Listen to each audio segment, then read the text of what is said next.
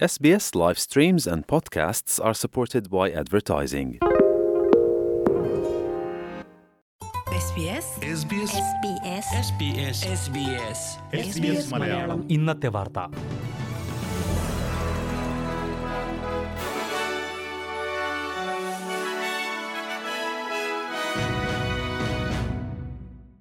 നമസ്കാരം S B S Malayalam ഇന്നത്തെ വാർത്തയിലേക്ക് സ്വാഗതം ഇന്ന് രണ്ടായിരത്തി ഇരുപത്തിരണ്ട് ഓഗസ്റ്റ് ഇരുപത്തിയാറ് വെള്ളി.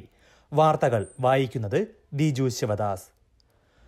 കോവിഡ് ബാധയുടെ ദീർഘകാല അനന്തരഫലങ്ങൾ മൂലം ഓസ്ട്രേലിയയിൽ കുറഞ്ഞത് മുപ്പത്തി ഒന്നായിരം പേർ വീതം ഓരോ ദിവസവും മെഡിക്കൽ ലീവ് എടുക്കുന്നതായി റിപ്പോർട്ട്. ട്രഷറി വകുപ്പിൽ നിന്ന് പുറത്തുവിട്ട രേഖകളാണ് ഇക്കാര്യം വ്യക്തമാക്കുന്നത്.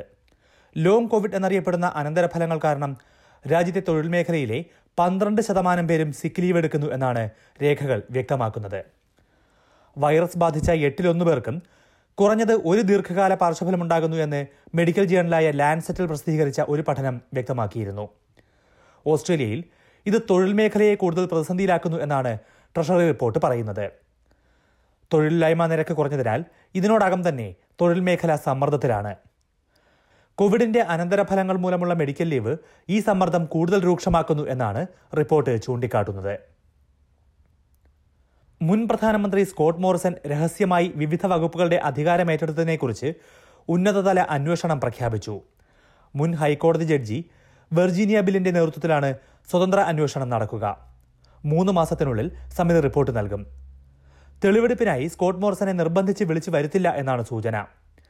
എങ്ങനെയാണ് സ്കോട്ട് മോറിസൺ രഹസ്യമായി വകുപ്പുകൾ ഏറ്റെടുത്തത് എന്നതിന്റെ എല്ലാ വിശദാംശങ്ങളും എത്രയും വേഗം പുറത്തുവരണമെന്ന് പ്രധാനമന്ത്രി ആന്റണി ആൽബനീസി പറഞ്ഞു. വ്യക്തമായ സമ്പ്രദായങ്ങൾ പിന്തുടർന്നാണ് ഓസ്ട്രേലിയൻ ജനാധിപത്യം നിലനിൽക്കുന്നതെന്നും അതിന്റെ സുതാര്യത ഉറപ്പുവരുത്തണമെന്നും അദ്ദേഹം അഭിപ്രായപ്പെട്ടു.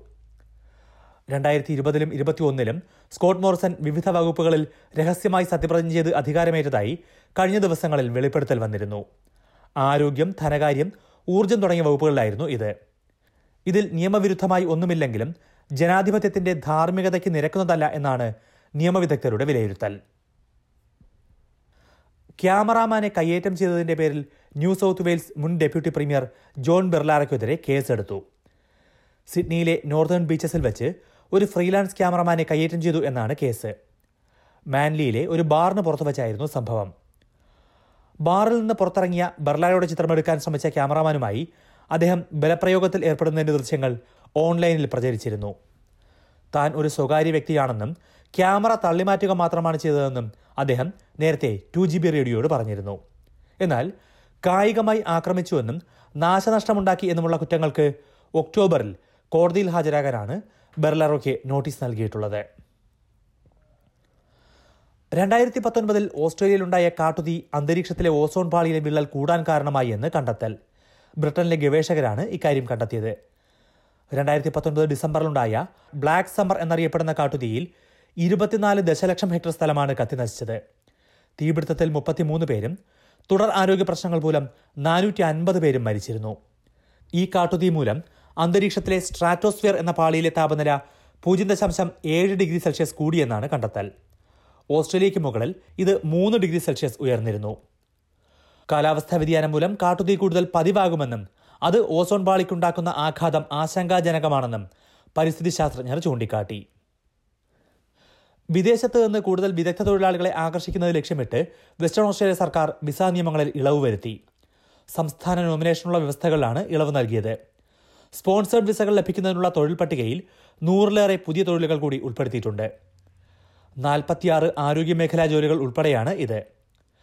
നോമിനേഷന് അപേക്ഷിക്കുന്നതിനുള്ള ഇരുന്നൂറ് ഡോളർ ഫീസ് ഒഴിവാക്കുകയും ബാങ്ക് ബാലൻസ് വ്യവസ്ഥ ലഘൂകരിക്കുകയും ചെയ്തു.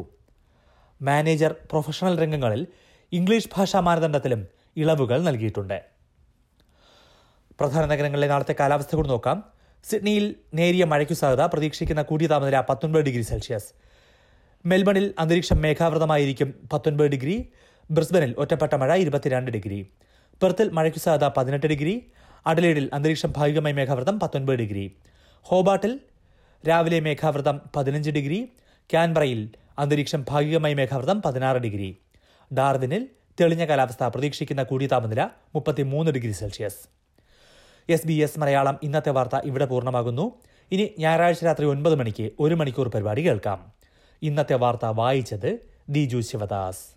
SBS SBS SBS SBS SBS SBS Malayalam. ഇന്നത്തെ വാർത്ത.